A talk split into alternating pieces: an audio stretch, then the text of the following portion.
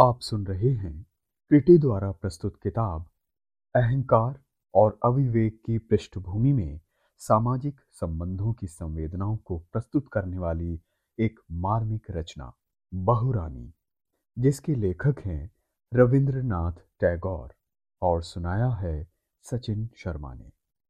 अध्याय दो। युवराज ने कहा, कारण तो फिर बताऊँगा। पहले ये बताओ कि दादा इस समय कहाँ हैं?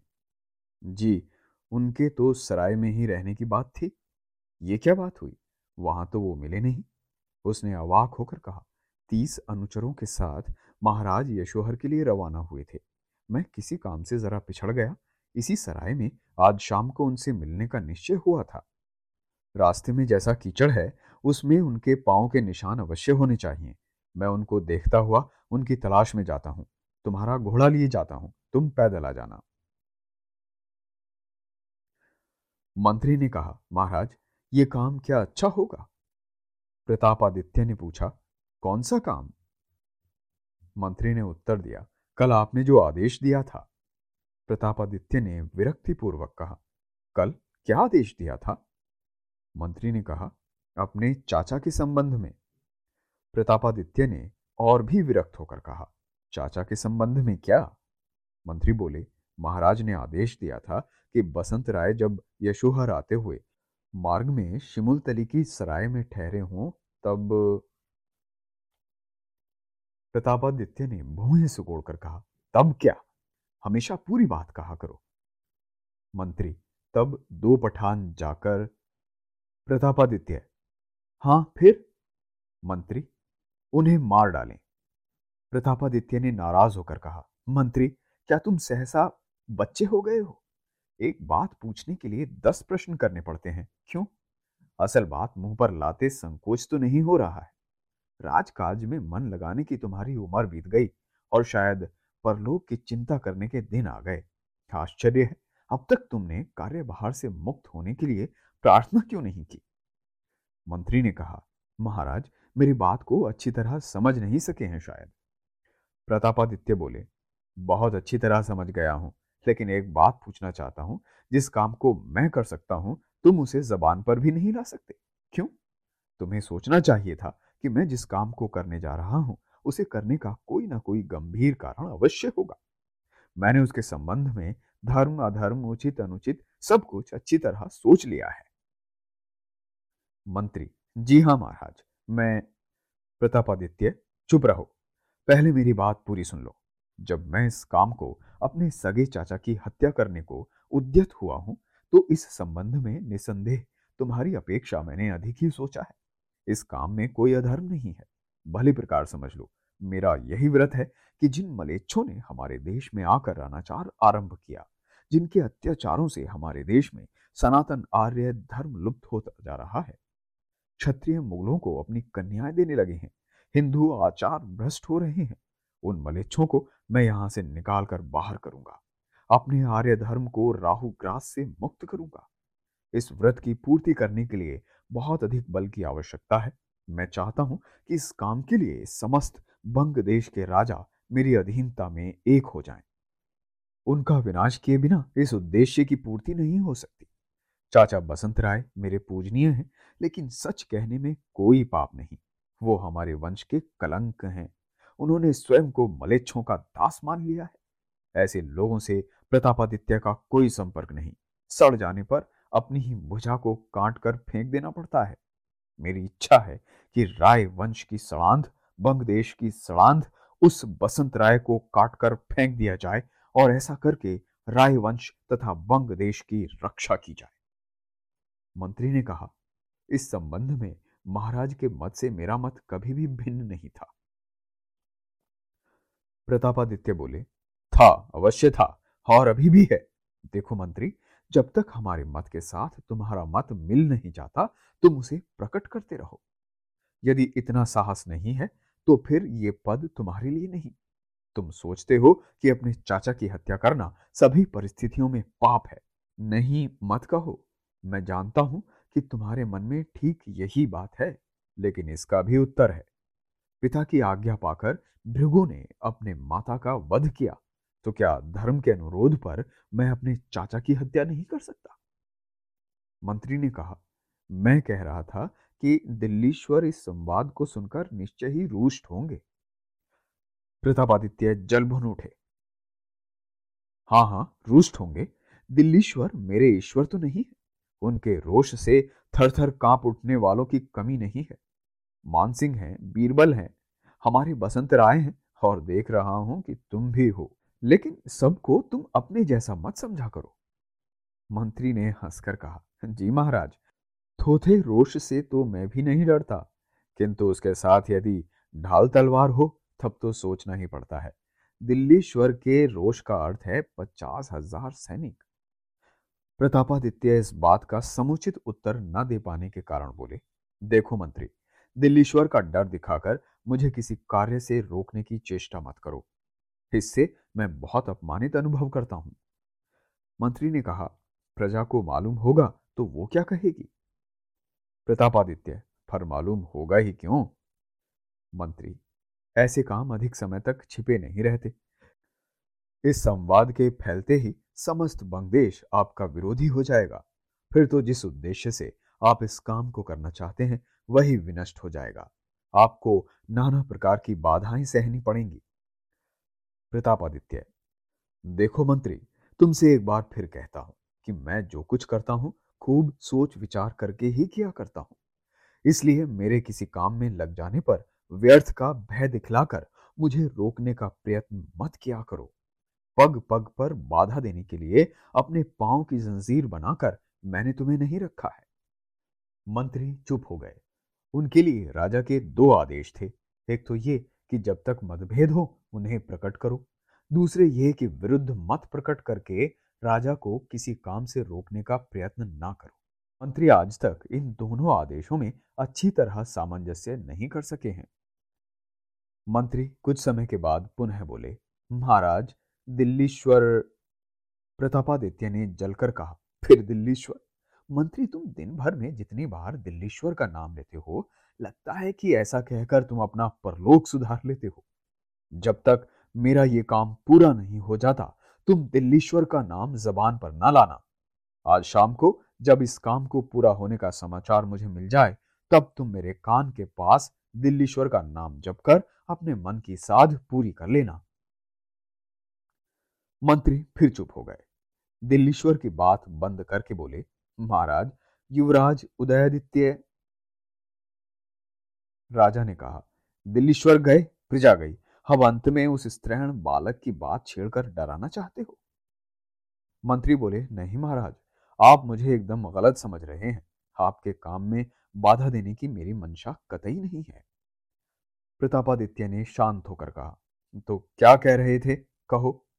मंत्री बोले कल रात राजकुमार सहसा घोड़े पर सवार होकर अकेले चले गए हैं। अभी तक लौटे नहीं। प्रतापादित्य ने झुंझलाकर पूछा, किस ओर गए हैं? मंत्री ने उत्तर दिया, पूर्व दिशा की ओर। प्रतापादित्य ने दांत पीस कर कहा, कब गया था? मंत्री, कल लगभग आधी रात के समय। प्रतापादित्य ने कहा, क्या श्रीपुर के जमींदार की लड़की यही है? मंत्री, जी हाँ महाराज।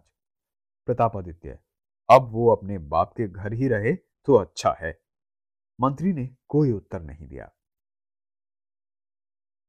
प्रतापादित्य बोले, उदयादित्य कभी भी राजा की भांति नहीं था।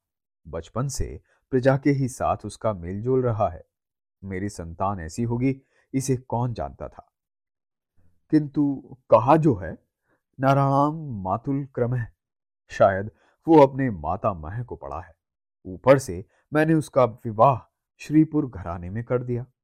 तब से लड़के का अधह पतन हो गया है ईश्वर करे, मेरा कनिष्ठ पुत्र योग्य हो, जिससे मुझे अंत समय में यदि अपने आरंभ किए हुए कार्य को पूरा ना कर सकूँ तो पछताना ना पड़े। तो क्या वो अभी तक लौट कर नहीं आया? मंत्री, नहीं महाराज। प्रतापादित्य ने भूमि पर पाँव पटक कर कहा, कोई प्रहरी उसके साथ क्यों नहीं गया? एक जाने को तैयार था, परंतु उन्होंने उसे रोक दिया। चुपचाप दूर दूर रहकर क्यों नहीं गया? मंत्री, उन्हें किसी प्रकार का संदेह नहीं हुआ। प्रतापादित्य, संदेह नहीं हुआ? मंत्री, क्या तुम मुझे यह समझाना चाहते हो कि उन लोगों ने कोई बहुत अच्छा काम किया है? मंत्री, तुम मुझे इस प्रकार व्यर्थ समझाने की कोशिश मत किया करो। प्रहरियों ने अपने कार्य में अत्यधिक असावधानी की है। उस समय द्वार पर कौन थे? सभी को बुलाओ। इस घटना के कारण यदि मेरी कोई इच्छा विफल हुई तो मैं सबका नाश कर डालूँगा। मेरे पास तुम ये प्रमाणित करने के लिए आए हो कि इस कार्य के लिए कोई उत्तरदायी नहीं तो फिर इसके लिए तुम ही उत्तरदायी हो। प्रतापादित्य ने प्रहरियों को बुला भेजा। कुछ देर गंभीर रहने के बाद उन्होंने पूछा दिल्लीश्वर के बारे में तुम क्या कह रहे थे? मंत्री, सुना है आपके विरुद्ध दिल्लीश्वर से शिकायत की गई है। प्रतापादित्य, किसने की है? युवराज उदयादित्य ने तो नहीं। मंत्री, जी नहीं महाराज, ऐसी बात ना कहिए। शिकायत किसने की, इसका पता अभी तक नहीं चला। प्रतापादित्य, जिसने भी की हो, तुम्हें उसकी चिंता करने की आवश्यकता नहीं। मैं स्वयं ही दिल्लीश्वर के बारे में सोच सकता हूँ और उन्हें दंड देने का उद्योग कर रहा हूँ। वो पठान अभी तक नहीं लौटे। उदयदित्य अभी तक नहीं आया। प्रहरियों को शीघ्र बुलाओ। निर्जन पथ पर विद्युत वेग से युवराज घोड़ा दौड़ाए जा रहे थे।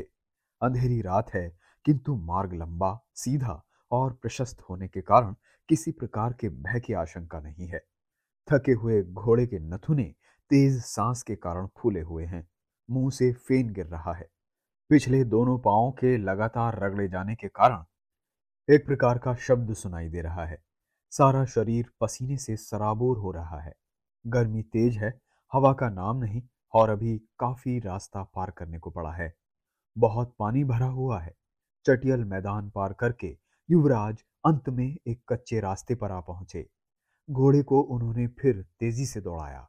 एक बार घोड़े की गर्दन थपथपाकर उसे उत्साहित करते हुए पुकारा। सुग्रीव? घोड़े ने एक बार कान खड़े कर बड़ी बड़ी आँखों की बंकिम दृष्टि से स्वामी की ओर देखा और गर्दन टेढ़ी करके हिन हिनाया। मुँह से झटका मारकर लगाम ढीली की और गर्दन नीचे करके तेज़ी से भाग चला। रात के तीसरे पहर जब बस्ती के समीप सियार हुआ हुआ कर प्रहर का पता दे गए तो युवराज शिमुल तली की सराय के द्वार पर आ खड़े हुए। उनका घोड़ा उसी समय निर्जल होकर ज़मीन पर गिर पड़ा। राजकुमार ने झुककर उसकी पीठ थपथपाई। उसका मुँह उठाकर बार बार पुकारा, सुग्रीव सुग्रीव! लेकिन वो फिर भी नहीं हिला। एक लंबी सांस लेकर युवराज सराय के द्वार पर गए और दस्तक दी। बार बार खटखटाए जाने पर सराय के रखवाले ने द्वार न खोला। खिड़की से ही पूछा, इतनी रात में आने वाले तुम कौन हो? युवराज ने कहा, एक बात मालूम करनी है, दरवाज़ा खोलो। उसने कहा, दरवाज़ा खोलने की ज़रूरत नहीं है। क्या है? जो पूछना है, पूछ क्यों नहीं लेते? युवराज ने पूछा, रायगढ़ के राजा बसंत राय यहाँ हैं? उसने कहा, जी नहीं। शाम के बाद उनके आने की बात थी तो सही, किंतु वो आए नहीं। अब आज उनका आना शायद होगा नहीं। युवराज ने दो मुद्राएँ लेकर उन्हें खनखनाते हुए कहा, ये ले लो। झटपट नीचे आकर दरवाज़ा खोलकर रखवाले ने रुपए ले लिए। तब युवराज ने उससे कहा, मैं तुम्हारी सराय की तलाशी लेकर देखूँगा कि यहाँ कौन कौन है। सराय के रखवाले ने संदिग्ध भाव से कहा, नहीं साहब, ऐसा नहीं हो सकता। उदयादित्य ने कहा, मुझे रोको मत, मैं राज कर्मचारी हूँ, दो अपराधियों की तलाश में आया हूँ। ये कहकर वो अंदर घुस गए। सराय रक्षक ने उन्हें फिर नहीं रोका। उन्होंने सारी सराय को छान मारा। ना बसंत राय मिले, ना उनका कोई अनुचर और ना कोई पठान ही। सराय से बाहर निकलकर युवराज रास्ते पर खड़े हो गए और उसी मार्ग पर चलने लगे। कुछ दूर जाकर देखा कि सामने की ओर से एक अश्वारोही चला आ रहा है। उसके समीप आने पर युवराज ने कहा, कौन? रतन तो नहीं? अश्वारोही उसी क्षण घोड़े से कूद पड़ा। उसने कहा, जी हाँ युवराज, मगर आप इतनी रात गए, यहाँ कैसे? युवराज ने कहा, कारण तो फिर बताऊँगा, पहले ये बताओ कि दादा इस समय कहाँ हैं? जी, उनके तो सराय में ही रहने की बात थी। ये क्या बात हुई? वहाँ तो वो मिले ही नहीं। उसने अवाक होकर कहा, तीस अनुचरों के साथ महाराज यशोहर के लिए रवाना हुए थे। मैं किसी काम से जरा पिछड़ गया इसी सराय में आज शाम को उनसे मिलने का निश्चय हुआ था। रास्ते में जैसा कीचड़ है, उसमें उनके पाँव के निशान अवश्य होने चाहिए। मैं उनको देखता हुआ उनकी तलाश में जाता हूँ। तुम्हारा घोड़ा लिए जाता हूँ, तुम पैदल आ जाना। निर्जन पथ के किनारे एक बरगद के तले ज़मीन पर रखी वाहक विहीन पालकी में वृद्ध बसंत राय बैठे हैं। समीप और कोई नहीं, केवल एक पठान है और वो भी पालकी से दूर। कुछ दूर जन कोलाहल सुनाई पड़ता है और शांत हो जाता है। रात निस्तब्ध है। बसंत राय ने पूछा, खां साहब, आप नहीं गए? पठान ने उत्तर दिया, हुजूर, मैं कैसे जाता? आपने हमारे जानमाल की हिफाजत के लिए अपने साथी नौकरों को भेज दिया। आपको यहाँ रात में इस रास्ते के किनारे और बगैर हिफाजत के छोड़ जाऊँ? इतना बड़ा नमक हराम हुजूर मुझे ना समझे।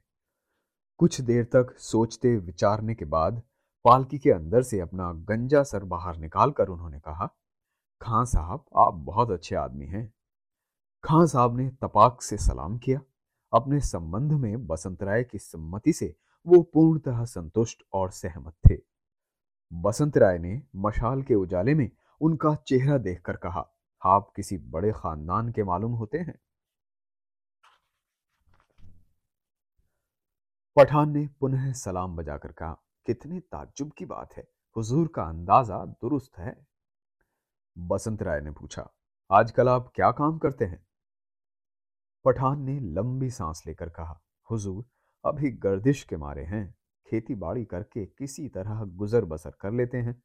हमारे शायर ने कहा है, ए मुकद्दर, तूने जिस घास को घास की शक्ल में बनाया इससे तो तेरी बेरहमी मालूम नहीं होती। मगर तूने जिस बरगद को बरगद की शक्ल में बनाकर आखिर में उसे घास के साथ सुला दिया, इससे अंदाज लगाता हूँ कि तू संग दिल है। बसंत राय ने अत्यंत उल्लसित होकर दाद दी। वाह वाह, कवि ने क्या खूब बात कही है। खान साहब, आप ये शेर मुझे लिखवा दीजिएगा। बसंत राय ने सोचा, ओह किसी दिन जो बड़ा आदमी था, आज उसकी ये दुरावस्था, चपला लक्ष्मी का ये कितना बड़ा अत्याचार है। वो कुछ व्यथित हो उठे और पठान से बोले, आपका डील डॉल अब भी इतना अच्छा और काठी ऐसी मज़बूत है कि बड़ी आसानी से फौज में भर्ती हो सकते हैं। पठान ने फ़ौरन उत्तर दिया, क्यों नहीं हुजूर? ये तो हमारा पेशा ही है। इस गुलाम के वालिद और वालिद के वालिद यहाँ तक कि परदादा और लकड़दादा सब के सब तलवार हाथ में लिए हुए ही मरे। इस बंदे की भी यही आरज़ू है। हमारे शायर ने कहा है, बसंत राव ने हँसते हुए उसकी बात काटकर कहा, कवि ने जो भी कहा हो, मगर खां साहब, अगर आप मेरे यहाँ नौकरी करना कबूल कर लें तो हो सकता है कि तलवार हाथ में लिए हुए ही मरने की आपकी साध पूरी हो जाए। लेकिन इतना ज़रूर है कि उस तलवार को म्यान से बाहर निकालने की नौबत कभी नहीं आए मैं बूढ़ा हो गया हूँ, प्रजा भी बहुत सुखी है। भगवान से यही मनाया करता हूँ कि अब लड़ने भिड़ने की ज़रूरत ना पड़े। तलवार छोड़े जमाना बीत गया है। अब तलवार के बदले इसने मेरा हाथ थाम लिया है। बसंत राय ने यह कहकर सदा साथ रहने वाले सितार के दो एक तारों पर उंगली चलाकर एक मधुर झंकार पैदा कर दी। पठान ने आँखें मूंदकर और सिर हिलाकर कहा, आहा, हुजूर, बिल्कुल दुरुस्त फरमाते हैं। शायर ने भी कहा है, तलवार से दुश्मन को फतह किया जा सकता है, मगर संगीत से दुश्मन को भी दोस्त बनाया जा सकता है। बसंत राय झूम कर बोले, वाह खान साहब, क्या बात कही है आपने? संगीत से शत्रु को भी मित्र बनाया जा सकता है। बहुत खूब।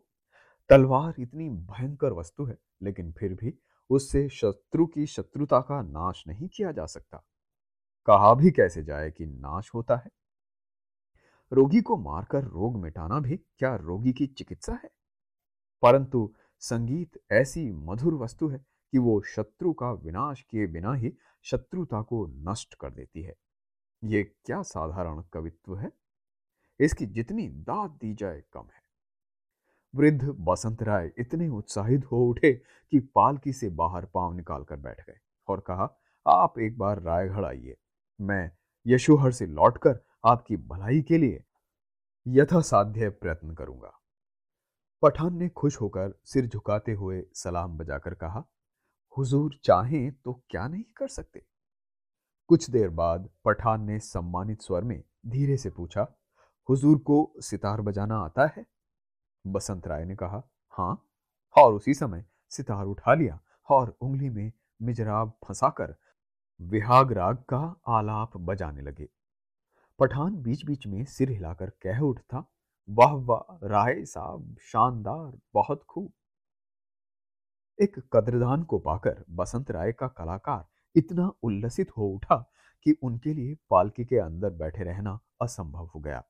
वो उठकर पालकी से बाहर आ गए और खड़े खड़े झूमकर सितार बजाने लगे। वो पदोचित, गंभीरता, मान मर्यादा, अपना पराया सब कुछ भूल गए और अंत में बजाते बजाते गाने लगे। कैसे काटोगी रैन पिया बिना। गाना रुकने पर पठान ने कहा, क्या आवाज़ पाई है हुजूर ने? बसंत राय बोले, ऐसा प्रतीत होता है कि निस्तब्ध रात्रि में और खुले मैदान में सभी की आवाज़ मीठी लगती है। गले की साधना तो बहुत की है, परंतु मेरी आवाज़ की प्रशंसा तो शायद ही किसी ने की हो। जिस प्रकार विधाता ने जितने रोग दिए हैं, उनकी कोई ना कोई दवा भी दी है। उसी प्रकार जितने गले दिए हैं, उनके कोई ना कोई श्रोता भी दिए हैं। मेरे गले के भी दो प्रशंसक हैं। नहीं तो खां साहब, मैंने इस गले की दुकान को कभी का बंद कर दिया होता। वे दोनों अनाड़ी खरीदार हैं। माल के पारखी नहीं इसीलिए उनसे वाह वाह मिलती है। कई महीनों से उन दोनों को देखा नहीं, गाना बजाना भी बंद है, इसीलिए उनके पास दौड़ा जा रहा हूँ। जी भरकर गाना सुनाकर मन का बोझ हल्का करके तब घर लौटूँगा। पठान ने मन ही मन में कहा, तुम्हारी एक साध तो पूरी हुई, गाना सुना चुके। अब मन का बोझ क्या मैं ही उतार दूँ? तौबा तौबा क्या ऐसा काम भी करना चाहिए? काफिर को मारकर सबाब तो ज़रूर मिलता है, मगर ये सवाब इतना हासिल कर चुका है कि क़यामत के दिन कैफियत देने के लिए अब और फ़िक्र करने की ज़रूरत नहीं रही। इस दुनिया के बेढंगेपन को देखते हुए वाजिब तो यही लगता है कि इस काफिर को मारने के बदले इससे कोई काम निकालूं और ये कोई मुश्किल नहीं जान पड़ता।